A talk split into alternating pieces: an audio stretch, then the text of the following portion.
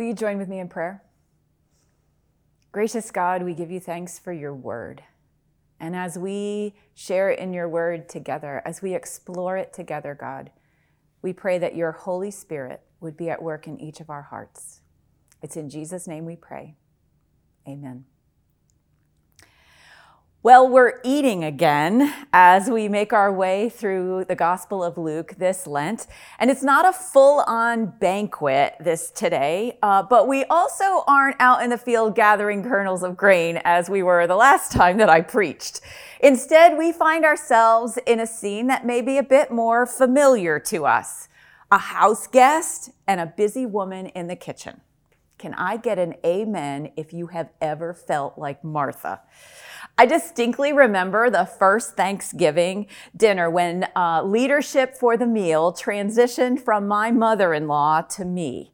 My mother in law was uh, an amazing cook, and one of the hallmarks of her meal prep was abundance. When she would cook Thanksgiving dinner for our family, she would take the entire week off from work and spend the whole week preparing. And she would make so much food that there wasn't just enough for everyone at the table. We would bring containers with us because we knew that there would be leftovers for everyone. And the first time that I had the responsibility of preparing this Thanksgiving feast, at the end of the day, I found myself just overwhelmed and exhausted. And so I did what Martha did. I asked for help. And that actually went very well for me because now what I find is that every member of my family has a specialty that they always make for Thanksgiving dinner. And so I get to sit at my table and to enjoy the good things that people bring to share in our feast, as well as the wonderful sense of teamwork that we have from doing this together. But that doesn't happen in Martha's case. If you look at verse 40, G- Martha asks Jesus, Lord, don't you care that my sister has left me to do the work by myself? Tell her to help me. Now, note that she doesn't ask for Jesus' support. Martha demands it. Martha is convinced that she's doing the right thing and that her sister Mary is not. And so she tells Jesus to step in and make things right. Jesus, I need help. So get my sister up and working instead of sitting and listening. Now, if you've heard a sermon on this passage of scripture before, you probably are thinking to yourself, I know where she's going with this. This is going to be a sermon on the importance of being in the presence of Jesus, sitting at his feet, learning from him, and not to always be doing and serving. And that is certainly a message that many of us need to hear. It's certainly a message that one could draw from this story. However, have you ever noticed that when it comes to Jesus, what we think we can expect is often not the case? That for Jesus, often the last is first, up is down, and he just has this way of constantly surprising us. And I think there are some surprises in this story as well. As you know, if you've been worshiping with us throughout Lent, we have looked at the different meals in the Gospel of Luke, of Luke. And as we have done that, we have repeatedly found that Jesus is surprising us through these meals, often by breaking boundaries. And so when he ate with Levi, the tax collector, surprise, he broke the boundary that like eat with like by eating with a sinner like Levi and his friends. And when the disciples ate grain in the field, surprise, they broke the boundary between sacred and secular by plucking those kernels of grain on the Sabbath. Then when Jesus ate with Simon the Pharisee, surprise, he is served by a sinful woman with an alabaster jar of perfume. And then just last week, when the multitudes were gathered and 5,000 people needed to be fed, surprise, Jesus uses ordinary people, his disciples, to participate in a miracle. And so, what surprise do we see in this story? Instead of focusing on the tension between Martha's active service and Mary's quiet contemplation, I want to invite you to read this story through the lens of breaking boundaries. And if you're new to reading scripture, if you feel like you don't really know very much about Christianity, let me encourage you by saying that you bring fresh eyes to this passage and that you may actually see something in this story that those of us who have read it multiple times can easily miss. There's some significant tension in this story, and it's not just between the two sisters. Take a look at how Luke begins this story in verse 38. He writes, And Jesus and his disciples were on their way. He came to a village where a woman named Martha opened her home to him. Now, we can't, I just read the NIV translation, and we can't see this as easily in that translation as we can in some other translations. But the way that Luke writes this in the original Greek makes it clear that Jesus is traveling with his disciples. And as they are approaching a certain village, his disciples keep going, and Jesus made a stop in the village. And so Jesus is by himself, and Martha invites him into her home, and Jesus accepts. Now, stop there. Like, think about that for a moment.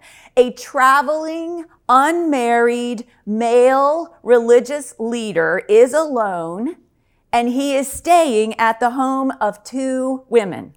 Now, even in our culture, that shouldn't happen. But in this culture, it is scandalous. In the United Methodist Church, all pastors have to participate in what's called boundaries training. Boundaries training teaches us how to establish healthy boundaries, especially boundaries between those with the opposite gender. And to impress upon us the importance of keeping boundaries, not only to prevent inappropriate behavior, but to prevent even the accusation of the possibility of inappropriate behavior. It is good and necessary training because it is important for healthy boundaries to be practiced. And yet, look at what Jesus does in this story. Jesus is staying at the home of two women who seem to be single. And those of you who know your Bible, you may be wondering, yeah, but you're like, what about their brother Lazarus? We read about him in John chapter 11. Where's Lazarus? You know, maybe he's in the back room watching football or something, and this is all okay. Well, maybe, but Luke doesn't mention Lazarus. Luke doesn't mention Lazarus in the entire in his entire gospel. And so we really can't assume that Lazarus is in the house. And Jesus is breaking social boundaries just by staying in Martha's house. But that's not all. Notice the other and think about the other meals that we have looked at in Luke. The host was always a man.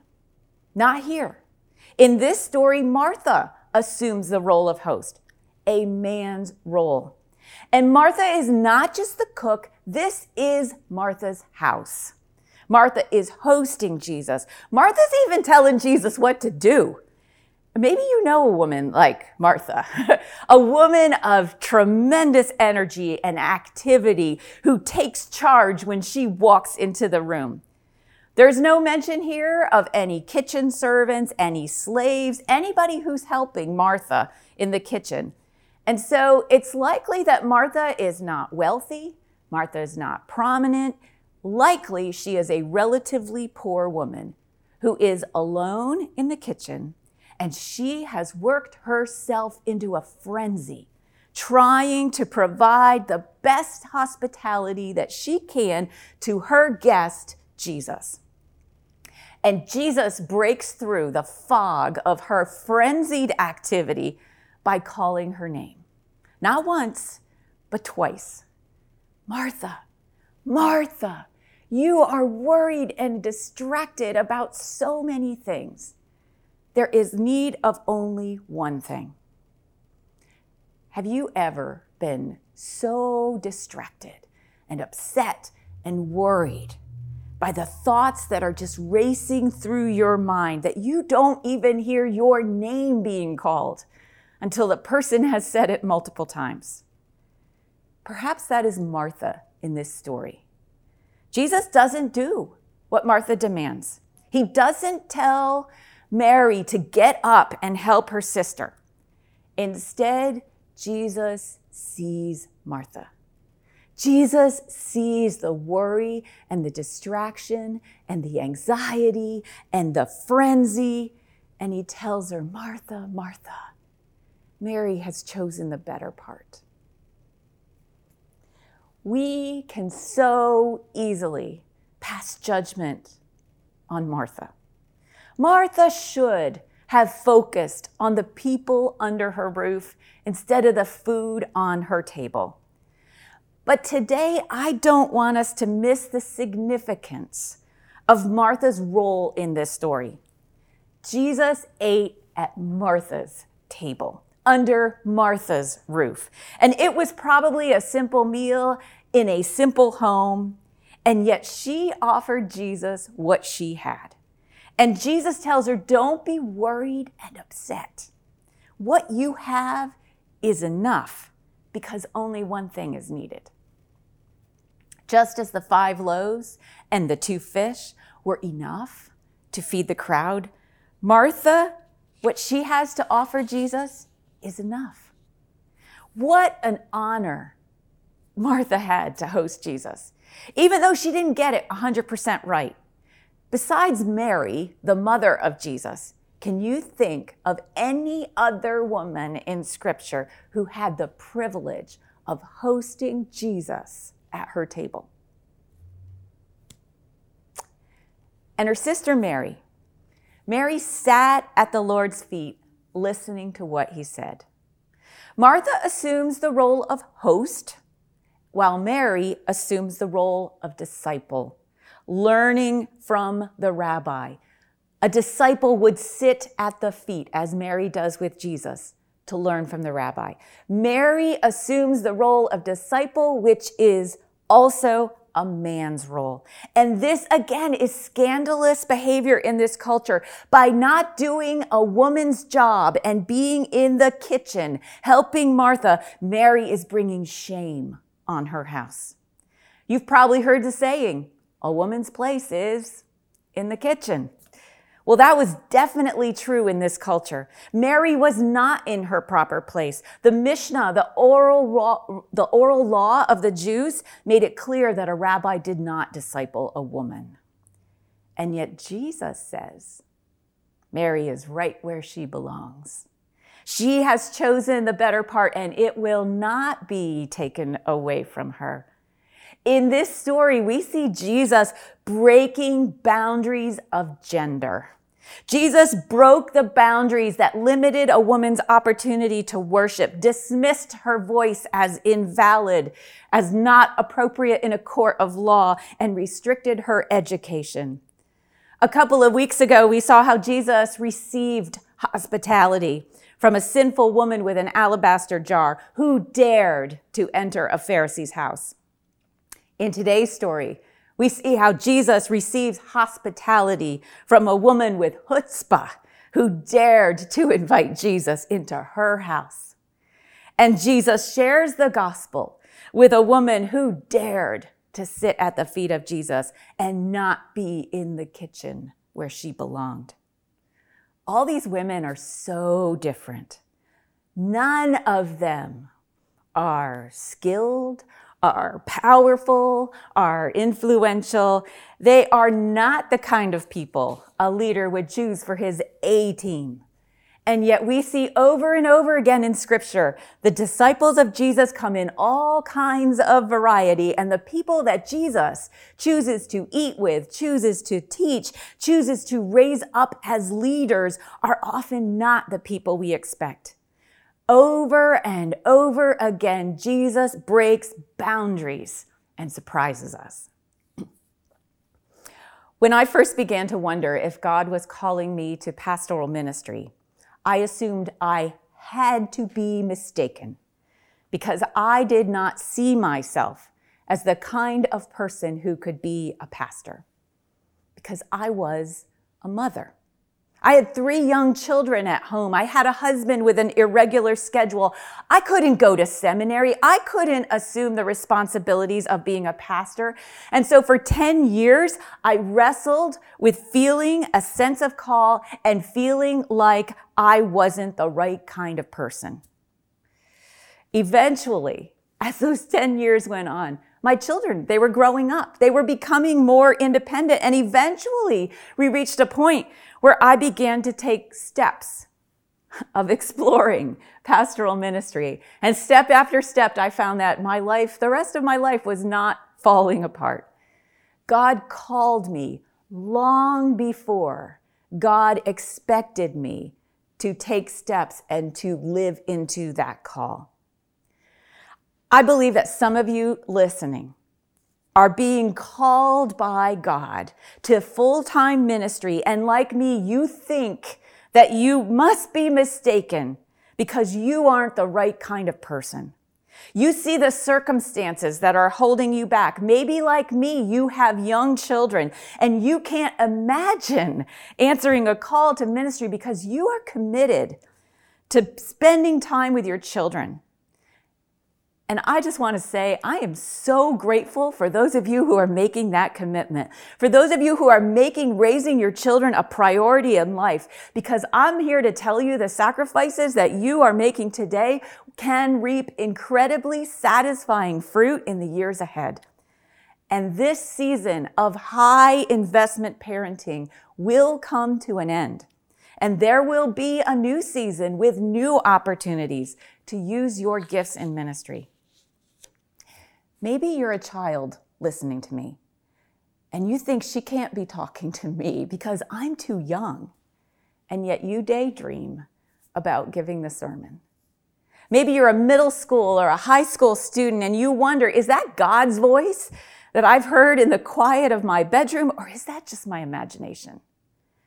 Maybe you're a college student and you're wrestling with what am I going to do when I finish my education? What's next for me after graduation? And you feel your stomach flip when you allow yourself to think about what it could possibly be like to invest your life serving Jesus.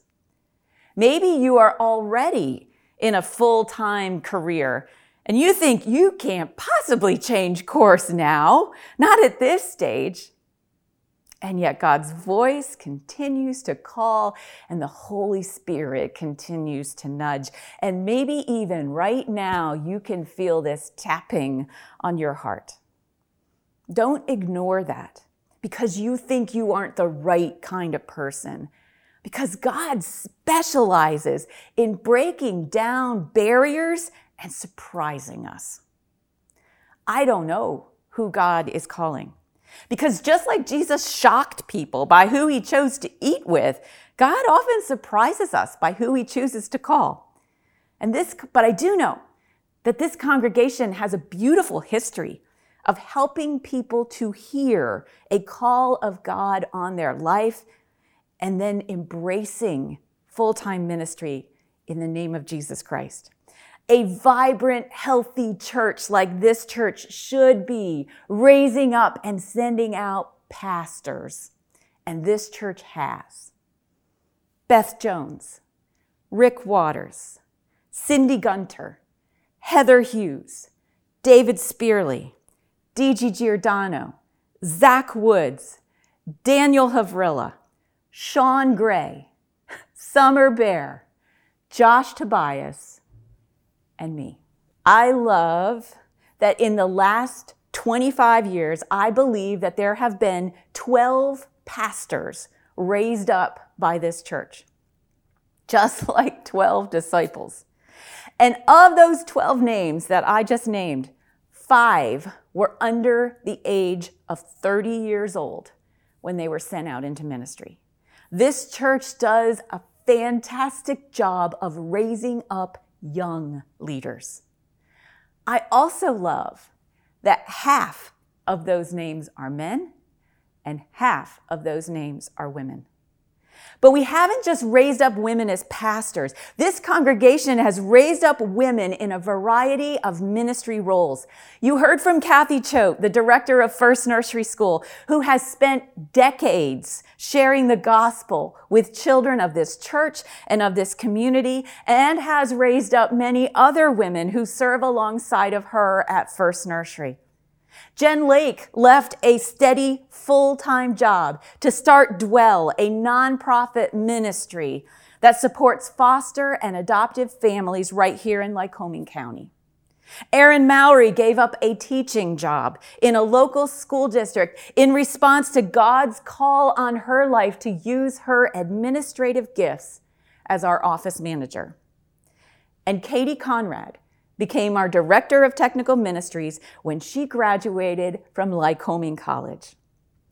I know that there are more. And so I invite you to celebrate the women who have gone into full-time ministry by placing their names in the chat if there's someone that you think of. What a diverse group of people we have serving Jesus in full-time ministry. They have very different gifts and very different roles. If your heart is beating a little more quickly, as I talk about serving God in full time ministry, I want to encourage you to take one step and to talk to somebody about it. If you are a child, talk to Miss Julia. Nick is here for our students. Ben will connect with our college students. And Pastor Matt and I would love to talk with any adult. Take a step simply by having a conversation. Don't let the boundaries of our culture, of your experience, or of your circumstances paralyze you because Jesus breaks boundaries. I want to end by inviting you to pray with me. If you think that God may be calling you into ministry, if you feel both afraid and excited, would you open your hand as you pray? Because we want to pray for you. We want you to know that you are surrounded by a community that wants to come alongside of you, give you courage and wisdom. If you are willing to support those who are wrestling with a call, would you hold your hands like this as you pray, as a gesture of blessing? Will you join with me in prayer? Lord, before this moment passes, let us each ask in our own hearts, are you calling me? And if the answer might be yes, give us the courage to act and the peace to know that you will break down any barrier between us and your calling on our lives. Lord, we give thanks that you are a God who constantly surprises us and breaks boundaries among your disciples. Thank you that you call those this world would not expect. Thank you for those you have called and for those you are calling right now, right in this moment. Lord, I believe that some are hearing this message and you are calling them to serve you in significant ways. Help them, Lord, to not ignore your call Call them once, call them twice. Keep calling them until your voice cuts through their anxieties and distractions, until they realize they are hearing the voice of God. And may they know that they don't have to have it all figured out. May they know that they will not be doing this alone. God, thank you for this community of faith that has nurtured women Thank you for this community of faith that has believed in young people. Thank you for a community of faith that offers love and support to leaders who seek to do the one thing that is needed and follow you. Come, Holy Spirit, come. And thanks be to God. Amen.